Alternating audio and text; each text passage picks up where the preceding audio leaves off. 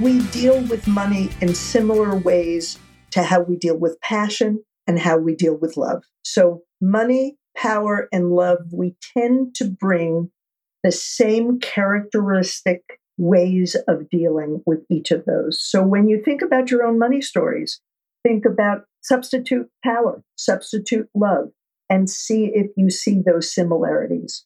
Because rarely we know from behavior that rarely is something unique just in this area.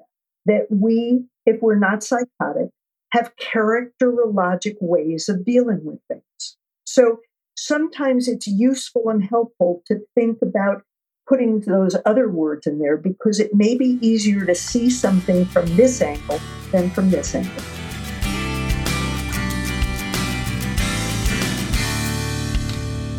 Welcome to the Healthy Love and Money podcast. If you find money to be the number one, two, or even third largest source of stress in your relationship, then you're in the right place. Going beyond how to budget, invest, and do your taxes, we're going to explore financial intimacy. Discover how to talk with your partner about your shared financial life. Let's take the awkward and painful out of money conversations. Join me and hit follow to listen to weekly inspiring, healing, and motivating interviews with financial therapists, couples therapists, and financial planners, and so many more. Let's go on the journey of financial intimacy together. Hi, everyone, and welcome to another episode of the Healthy Love and Money podcast. Today, it's my distinct honor to welcome Marilyn Wechter to the show. She's a psychotherapist and financial therapist, and in the pre-interview conversation, she's a dynamo. She thinks through things in ways I have never even gotten close to considering. And that's why I'm so excited to have her on the show. She has years of experience working with clients and their relationship with money. So, Marilyn, welcome to the show. And I'm so looking forward to this interview and hearing your wisdom and perspective on people and money. Thanks. Me too. I'm looking forward to the conversation. Now, not every therapist specializes in working around people and money. So tell us a little bit about how did you end up coming to do this work in this area especially? So my training was as a therapist and I had a fairly affluent clientele and money issues kept coming up and so I decided that I really needed to understand more about money and the realities of it and instruments about it. So I started uh, to educate myself. And probably in oh, 95 maybe, I really made a pivot towards working more and more with people and money, with advisors, financial advisors, couples, individuals. So I kind of segued my practice to really focus on money because, to your point, there aren't that many places where people can feel comfortable talking about their relationship to money and having a space to understand their relationship to money and even people in psychotherapy where you think, well, I can talk about anything, that therapists were often uncomfortable talking about money or knowing how to understand or deal with people about money. So it really became my special area of focus. And I'm happy to say that now, 30 years later, there are more people in this space doing it, recognizing the importance of helping people understand their psychological relationship to money not just the black and whites of, of money and lucre. Yeah. Wow. It's just, it's so gratifying to meet someone that, you know, was ahead of the curve, ahead of their time, figuring this out and bringing the lens of all the great parts of psychotherapy and therapy into the relationship with money. And yet I was laughing internally as you were talking and warming up or introducing yourself because I was thinking about this couple that just came to me that said, yeah, every time we talk to our therapist about money, her face just goes blank.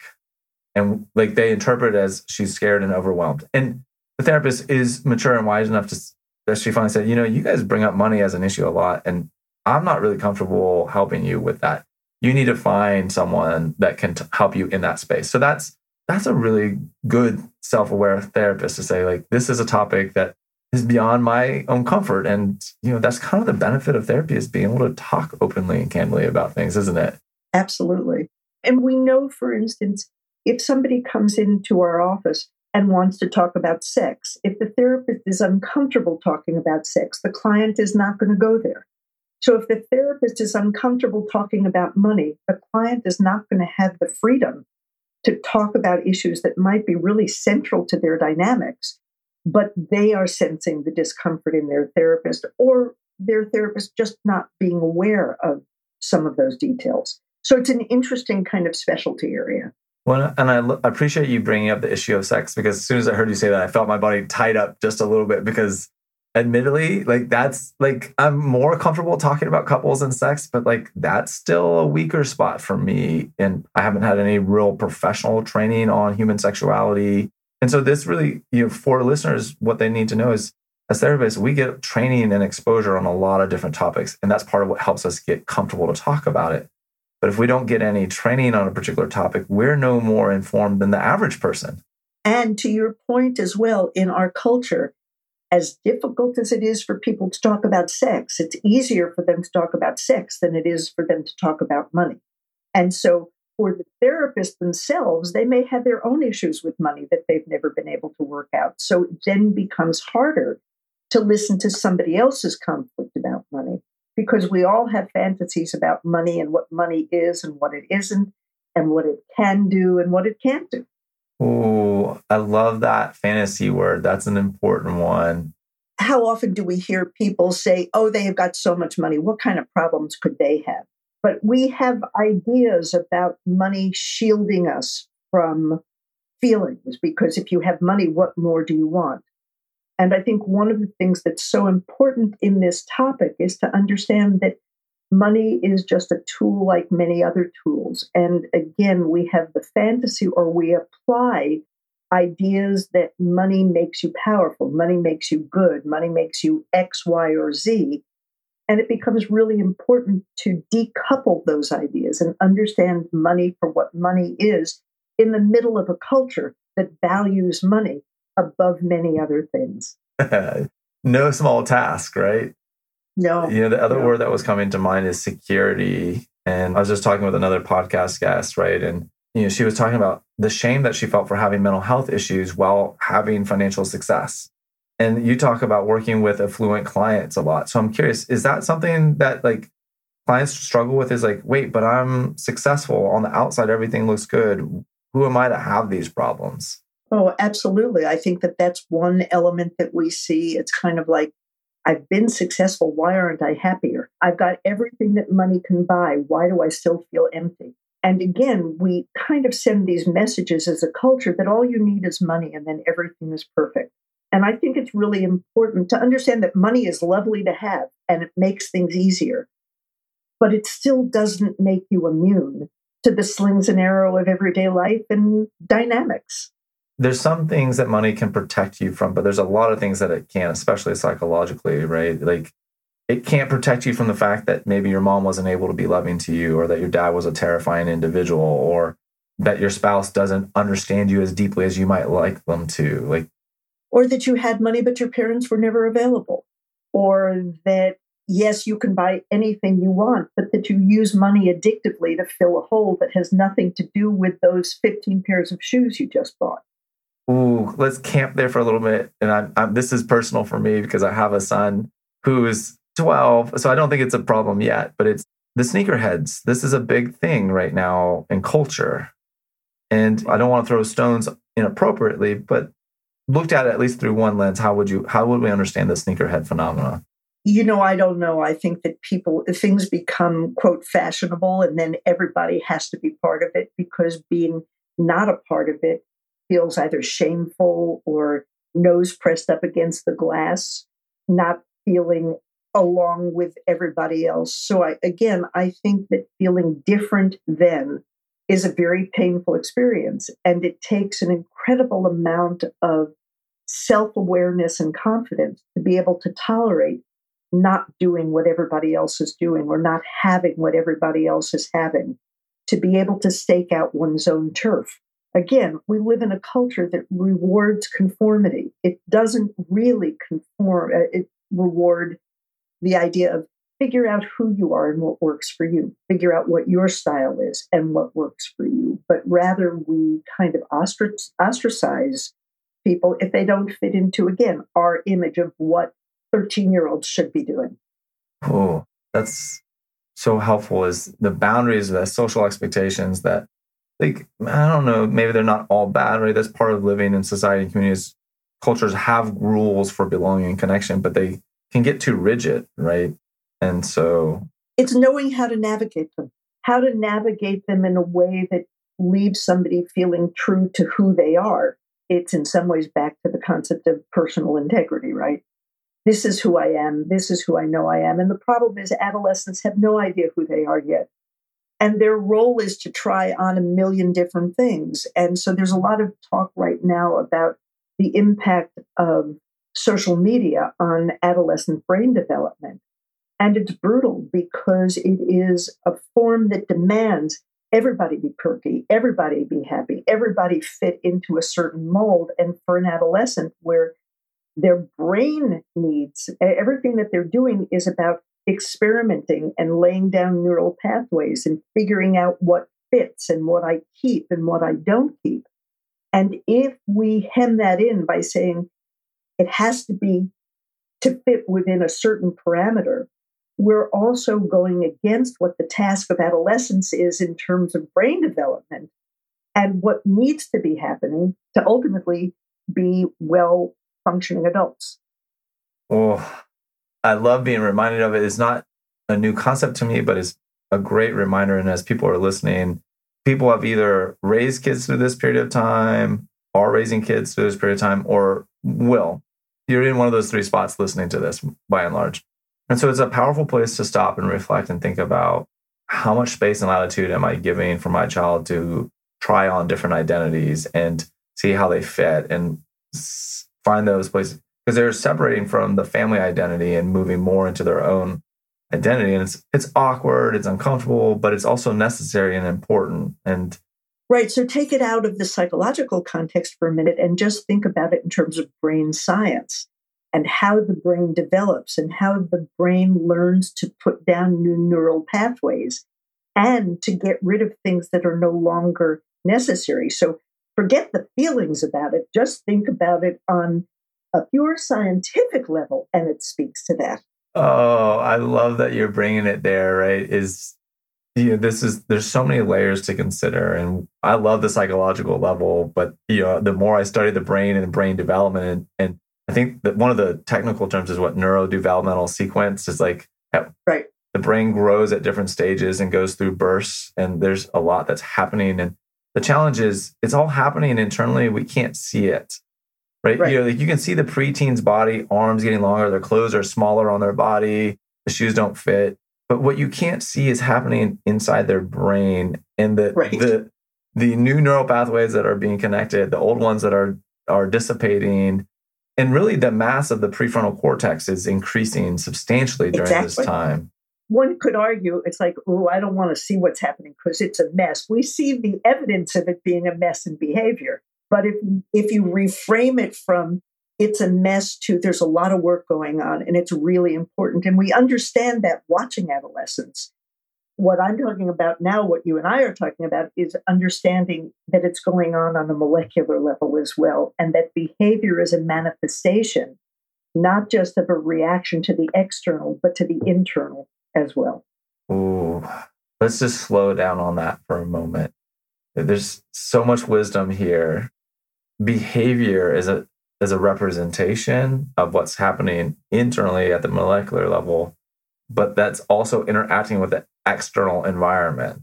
So all the friends are buying right. the shoes, sends feedback into the brain and happens at the has neural pathway impact. And then that things are happening internally that then funnel out into the behavior of the kid coming to you, hey mom, can I have a hundred bucks to I go buy? It. I gotta have this. I can't not have this. Like I, it's just gonna be terrible. And as the adult, you're thinking, the last thing you need, but this is me, this is reflective of my own values. The last thing you need is another pair of hundred dollar shoes, son.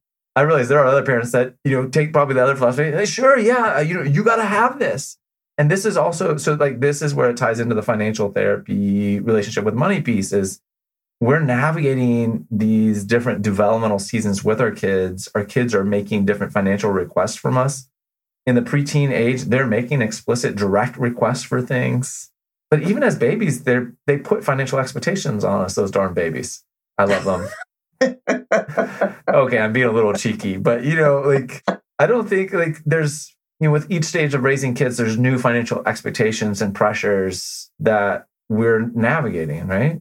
Right. And let me add with each developmental stage, there are new imperatives for the parents and for the family and the world around that child to address about money and about understanding money and being conversant with money and being comfortable with it or comfortable with not having as well, but understanding. So each phase of development requires understanding about what's the level at which you can understand this in the same way, again, that we do with sex education.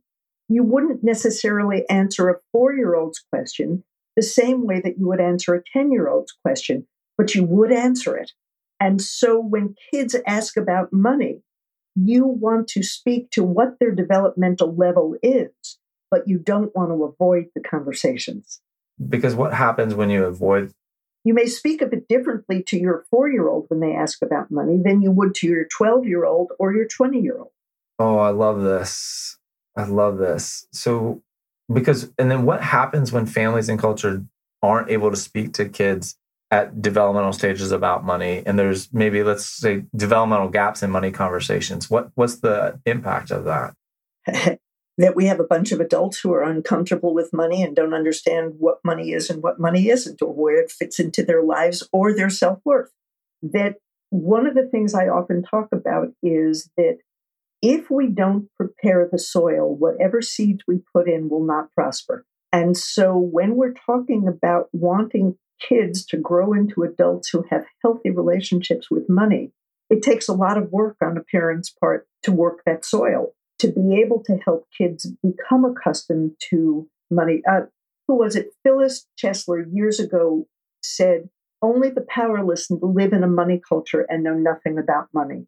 And we segregate our understandings about money. And because we don't talk about it because it's, quote, not something you talk about, we never really get a chance to understand the dynamics around money or the dynamics around self esteem or the dynamics around power. And so, as a therapist, what you know is when we operate blindly, we are pushed by things that we have no direct ability to impact. We're pushed by the forces rather than us being able to learn to harness the forces and use them to sail well.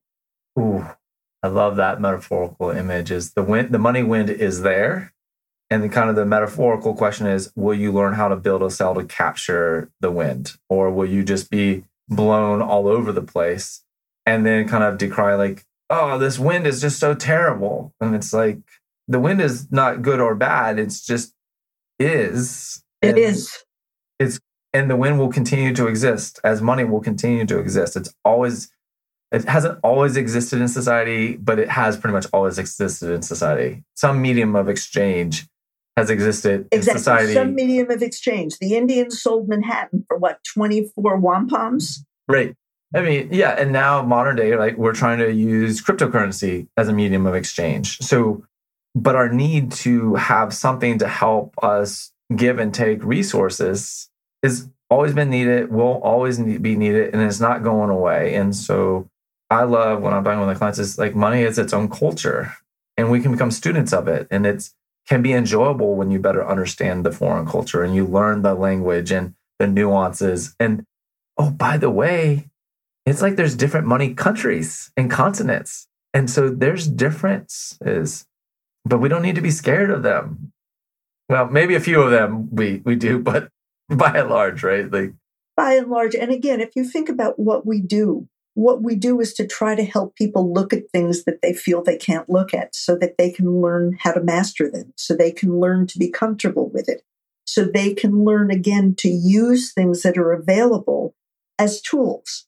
And so if we leave money out of those conversations, we are avoiding a very powerful tool that has impact on all of us, but we're not looking at it. Wow. Oh, so we're we're making a safe place for people to look at that which they feel like they can't look at. And in the mind of the financial therapist, we're kind of um, trying to praise where are they at in that developmental continuum. And you know, mm-hmm. this is something I'm thinking about when I'm talking with clients is, uh, and with couples, it gets really interesting. Is the language system of money is pretty complex. And by and large, I'm pretty comfortable at a high level of fluency. But when you're talking with a couple, sometimes you have a partner that can speak fluent fi- personal finance, technical side. Right. And the other person can't speak technical finance at all. And then they feel frustrated with each other because the one with the technical language has all these built in assumptions about why their position is right. And the other one then feels powerless because they're like, well, they know better. So I guess I'll just abrogate my responsibility and let you make all those decisions. Uh, you see that too. I'm not alone in that. no, you're not alone in that. And I think, unfortunately, and I'm going to be stereotypic here, more often than, not, it's the woman who abrogates that power. And I'm, I see this even with highly successful professional women. And I also see it both in heterosexual and homosexual couples that there is often one person who takes the lead in terms of knowing about money and the other for a variety of reasons that that hopefully would start to become conscious that person says oh i can't emasculate you by disagreeing with you or i can't make you feel as if you don't know so i'm going to acquiesce to what you say but it gets then into the dynamics of the couple in terms of can I know what I know, or do I have to not know in order to maintain the balance of a relationship? Ah, spoken like and an again, unfortunately, it's it's often women who feel as if they have to not know. And again, this happens in homosexual and heterosexual couples. So I'm not meaning to say that there aren't plenty of homosexual couples where one partner says, Oh, he knows, I don't know. I just take care of the flowers. Right. And and you're not saying it's always the man and No, no, I'm not at all. But there there is some real historical context for why women have been socialized to pull back or withdraw from taking financial authority in their life and deferment. This is this is not just on any individual woman's shoulders. This is no, part of a long cultural, religious history that set the stage. And yet we're in this modern era, more of us, I think, are trying to find what does it mean to be have balanced power and financial authority in the relationship. And you know what's interesting is being on the male side of that lived experience. I'm a male, identify as a male, and yet I've been subject to all the cultural narrative and story, and uh, so a lot of times I have to help the men work on humility and creating space and being patient while their partner joins them and moves towards it. And they may never get to full equality in the language system, if you will, of personal finance, but it's like you can hold each other with equal regard. Well, another way of saying that is you can look at your partner without disdain for them not knowing. Hey everyone, thank you so much for listening to the Healthy Love and Money podcast. I'm honored that you spend time with me listening to these incredible interviews. I love working with individuals and couples around their financial life, integrating mental health and relational well being. I'd love to personally invite you into my financial planning practice where I do therapy informed financial planning, bringing together mental health, relationship health, and financial well being. If you're thinking that's the type of help you'd like, please see the show notes below to schedule your free 30 minute discovery call. And I'll look forward to seeing you and hearing more about your unique story and how I can best support you. Now, back to the show. Oh, I like that. Really nice. Say that again that you can look at your partner without disdain, without valence, because they don't know. But it puts you in a, but to be aware of a position where that doesn't make you better than, it makes you have an area of expertise. And then hopefully you want to bring your partner along so they're at least conversant with you about it. So I do want to try to make this analogy. Redirect me if it doesn't work for you, but in sexual functioning for couples, right, there can be really big power differentials in what the range of knowledge and experience and desire that someone wants in a sexual relationship. And there can be a imbalance there as well. Do you think that that functions similar to like the money dynamic of interacting together? Is like one partner is very demure or small about their financiality, and the other one's like expansive and expressive and wants to try all these things. Yeah, no, I, I think that holds. But I think the other thing that comes into this in some ways is the role of exhibitionism between men and women and how it's different in terms of how we're socialized that men tend, again, I'm, I'm overgeneralizing, but men tend to be much more comfortable with their own exhibitionism, with their own power, with their own look at me than women. Women are taught to move their exhibitionism not in terms of what they do, but in terms of how they look. And so for women then to own their own power in a very direct way is threatening to perhaps what their image is of a proper woman or how they need to react to a partner. So, again, there are so many cultural implications that come into this and come into our belief systems of how we can be or how we shouldn't be that unpacking it becomes helpful because then you can make decisions based on reality rather than on old messages or old internalized patterns that may not serve you so well. Hmm. I'm just imagining, I don't know why my brain is just going here, Marilyn, but I'm like, I'm just imagining sitting on your couch and letting you be my therapist for a minute. Like, I won't put you in that position today, but uh, just, you know, like there's, look, part of the reason why I'm on this journey and doing the work that I'm doing is there's a lot of stuff that I've been trying to sort out for myself and understand. And I've made miles of progress in the years of work. And yet, like, there's a part of me that can still see, like, there's there's room ahead of me to continue to grow and develop on this.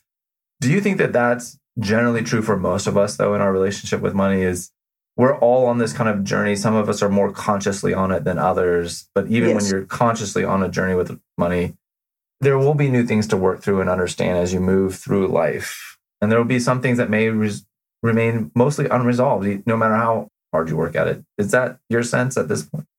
Yeah, no, I agree with that, but I would expand it to say that's the issue with everything, not just money. There's always something more we can learn. And hopefully, we come to anything with an attitude of curiosity about what else is there. What more can I expand? What more can I learn about? What what new neural pathways can I lay down? Oh, yes, the neural pathways. I love them. And this circles back. I was thinking about this earlier when you were talking is like money through seeing money through this developmental lens and each life stage we need to revisit what we know about money, how we're using money, what it means to us. And so, you know, I've had quite a number of young couples coming to me recently. You know, they're newly engaged, very close to getting engaged, or just married. And they're asking me, well, how do we merge our financial life together? And I'm so honored and excited that the couples are doing that and they're being proactive and they're thinking about it because they they know this is a major source of tension in culture, but also probably in their families. They've seen it. And they're actually giving forethought to how do we do this well together. So I'm going to put that question to you. You've got a young couple, let's call them in their mid 30s. They're newly married and they're trying to figure out how do we blend our financial worlds together? What what are some of the things that you would be talking with them about or helping them start to think through? I don't know what the answer would be for that couple, but the talk would be to start talking about it. The talk would be tell me your history with money. How do you see money? How have you worked your own finances? Has anybody helped you with it? But helping them start to explore what they really think about money and their finances so that it may be somebody is I'm incredibly proud. I grew up with nothing and now I have quite a nest egg. And I'm scared about what it would mean to pool that with this person. That's something then worth exploring in terms of what are the trust issues in that? What have you seen? What's the worst fear? So there's not one direct answer I could give you about saying this is what we would talk about. It would really be following an exploration of what role has money played for you? What did you see growing up about money?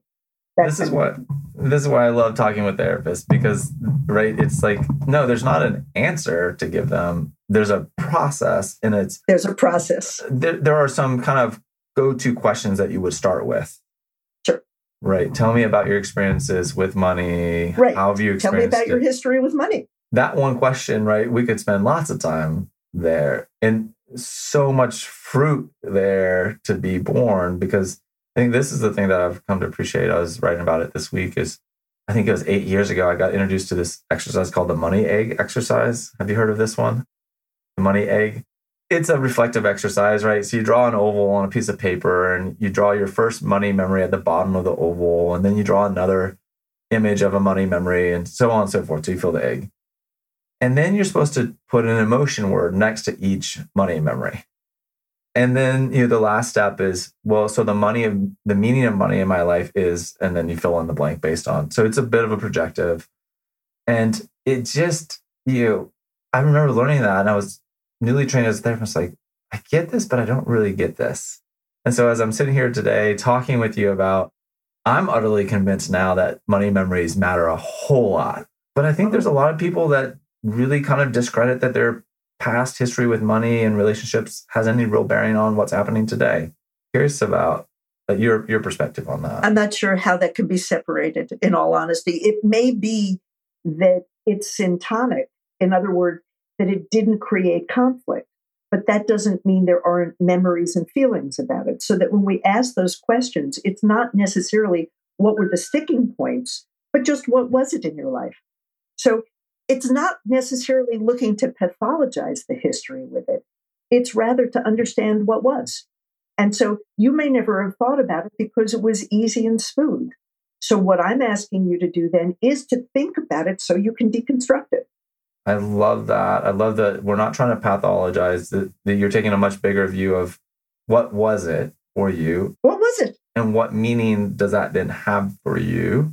Because if let's say someone had an overall swimmingly positive experience with money growing up and now they're partnered. Doesn't feel that way. It's like, what are you stressing about money for? It's fine, it'll work out. But it never worked out for me. I lost the house. My parents lost this, lost that how can you be so sanguine that it'll work out? Right. And they they have a hard time imagining, and this is the what I call the empathy gap is trying to imagine how your partner's lived experiences with money shape their expectations. Exactly. Exactly. So that you might have grown up with no money, which makes it really important to you to not spend a penny and watch your bank account grow. But meanwhile, we are living on the edge because you won't spend any of the money that that you have sitting there. Well, right. I may be able to help look at why is that so important and what does that mean to you to have that much money in the bank that you won't touch. You won't use it to bring in certain ease in your life because it's more important to you to have that balance. What's that about? What is that about? And I had another client recently. We were talking, working through this, and and she was able to start identifying that, well, I'm actually not getting the medical care that I need because it, it's more important for me to have this money in the bank. And, right. you know, as we kind of started to open that up, it just kind of like, oh, oh, oh, I need to actually, and it's okay. And I think, you know, this is that question in my mind as financial therapist is how do we help people move from that place of financial anxiety, fear, and shame into a, a deep embodied sense of I'm financially secure now. And to some degree, it being independent of what the numbers say. Absolutely. You know, we, we all know people, oh, I'm rich. We can do anything we want. I have $2 million. And somebody will say, oh my God, you know, I have a little bit of money, but I have to be really careful. I only have $2 million.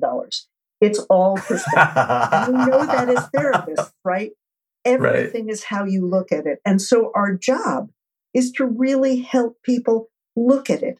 And then if you look at it clearly out of your adult eyes rather than your child's eyes or your history eyes, you can then make decisions that come from the most advanced part of your brain rather than your terror part of your brain. So I'm really looking to help people move into their higher functioning and not make major decisions out of fear or out of repetition of history.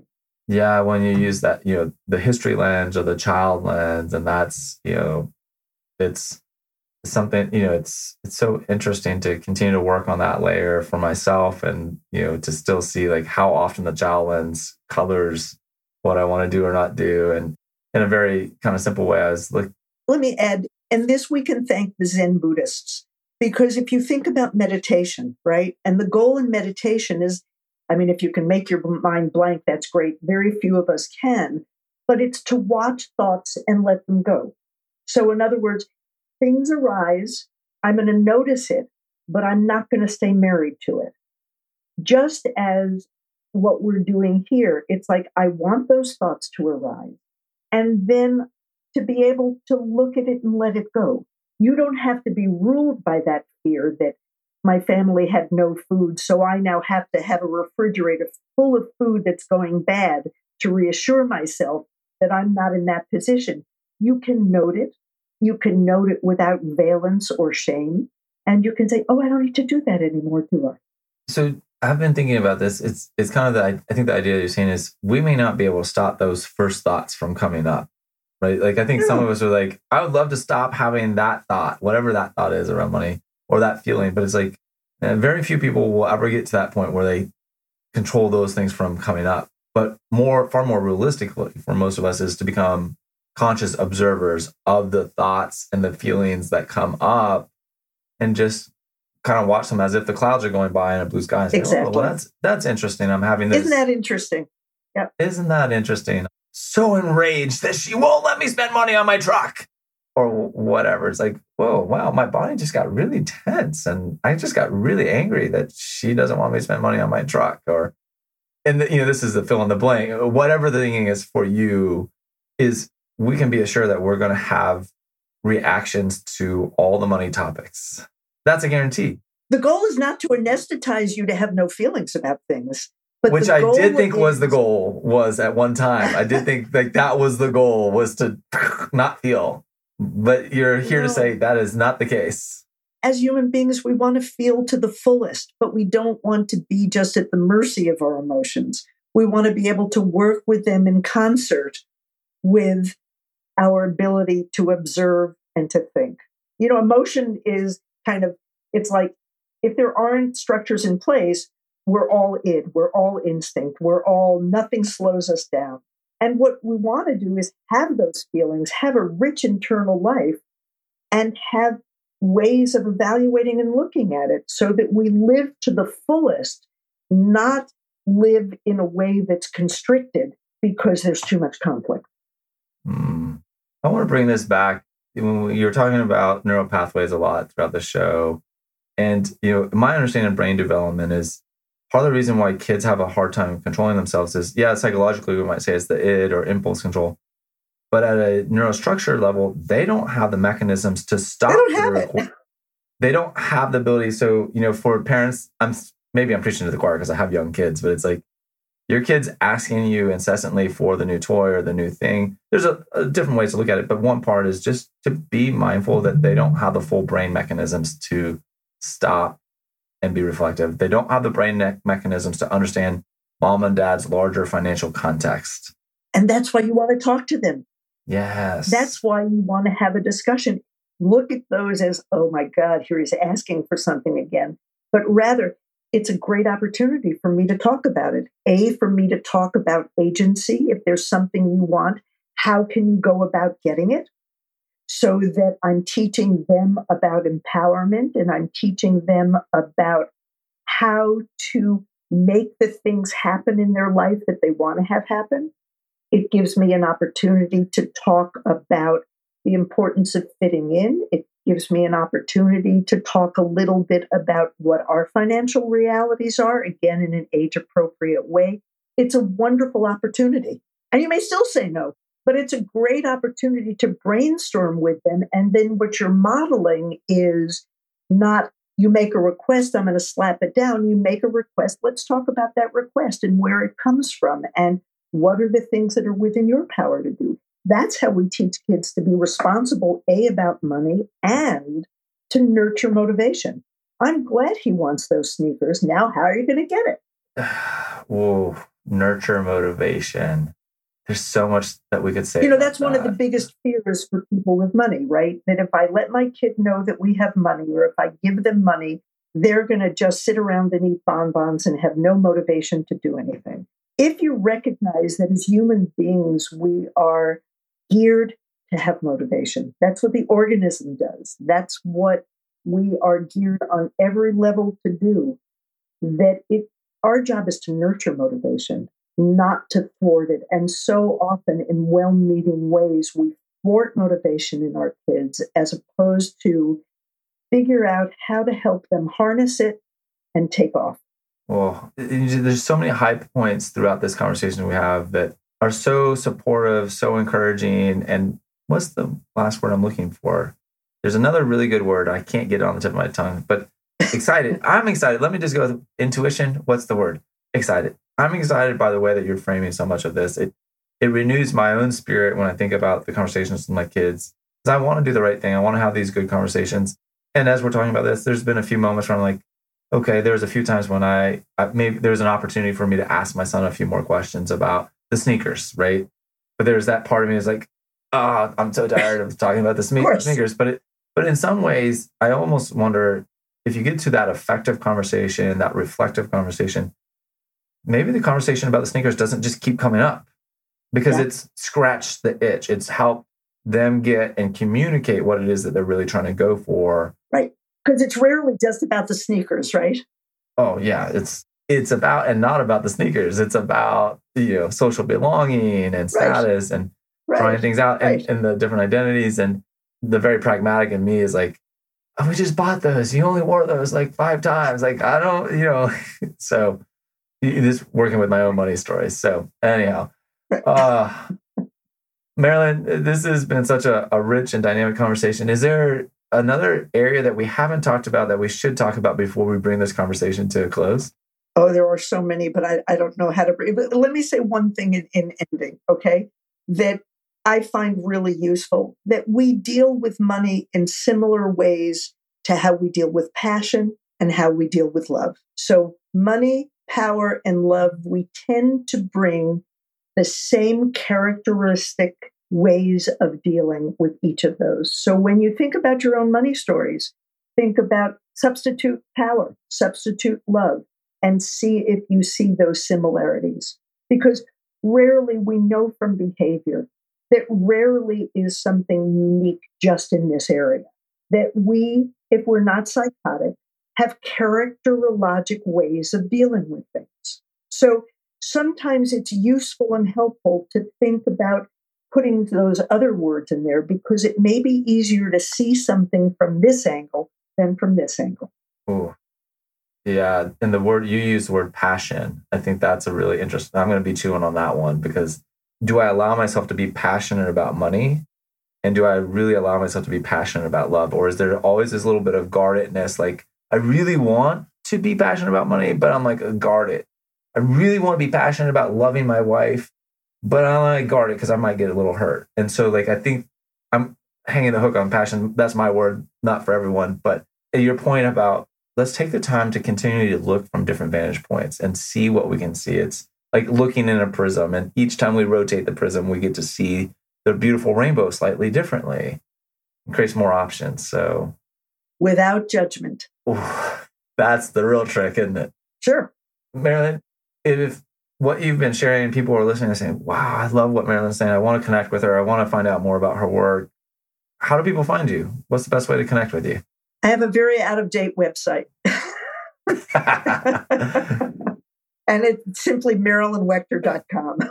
That's great. Well, and I take that because I imagine as a practicing professional, you have a very full client load. You you get to work with a lot of clients, and so if someone reaches out, you'll do your best to respond. And as you're aware, I feel really strongly about this topic, and I feel really strongly about living in a world where people are mindful rather than mindless. And so this becomes one area where I can be of help to people. I love it. Because that's it. the world I want to live, in, right? Yes, we're trying to create the world we want to live in. And both of us definitely more mindfulness, especially around money and, and the way we dance with it. So thank you so much for your thoughtfulness and warmth around the topic of money. My pleasure.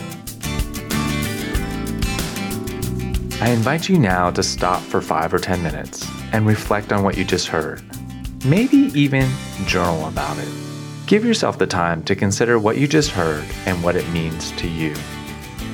By giving yourself the time to reflect and integrate what you just heard, it will help you along your journey of learning, healing, and growing towards financial intimacy in your life. Please like and follow this podcast and share with someone that would benefit from being on the journey of financial intimacy. Wishing you healthy love and money, Ed.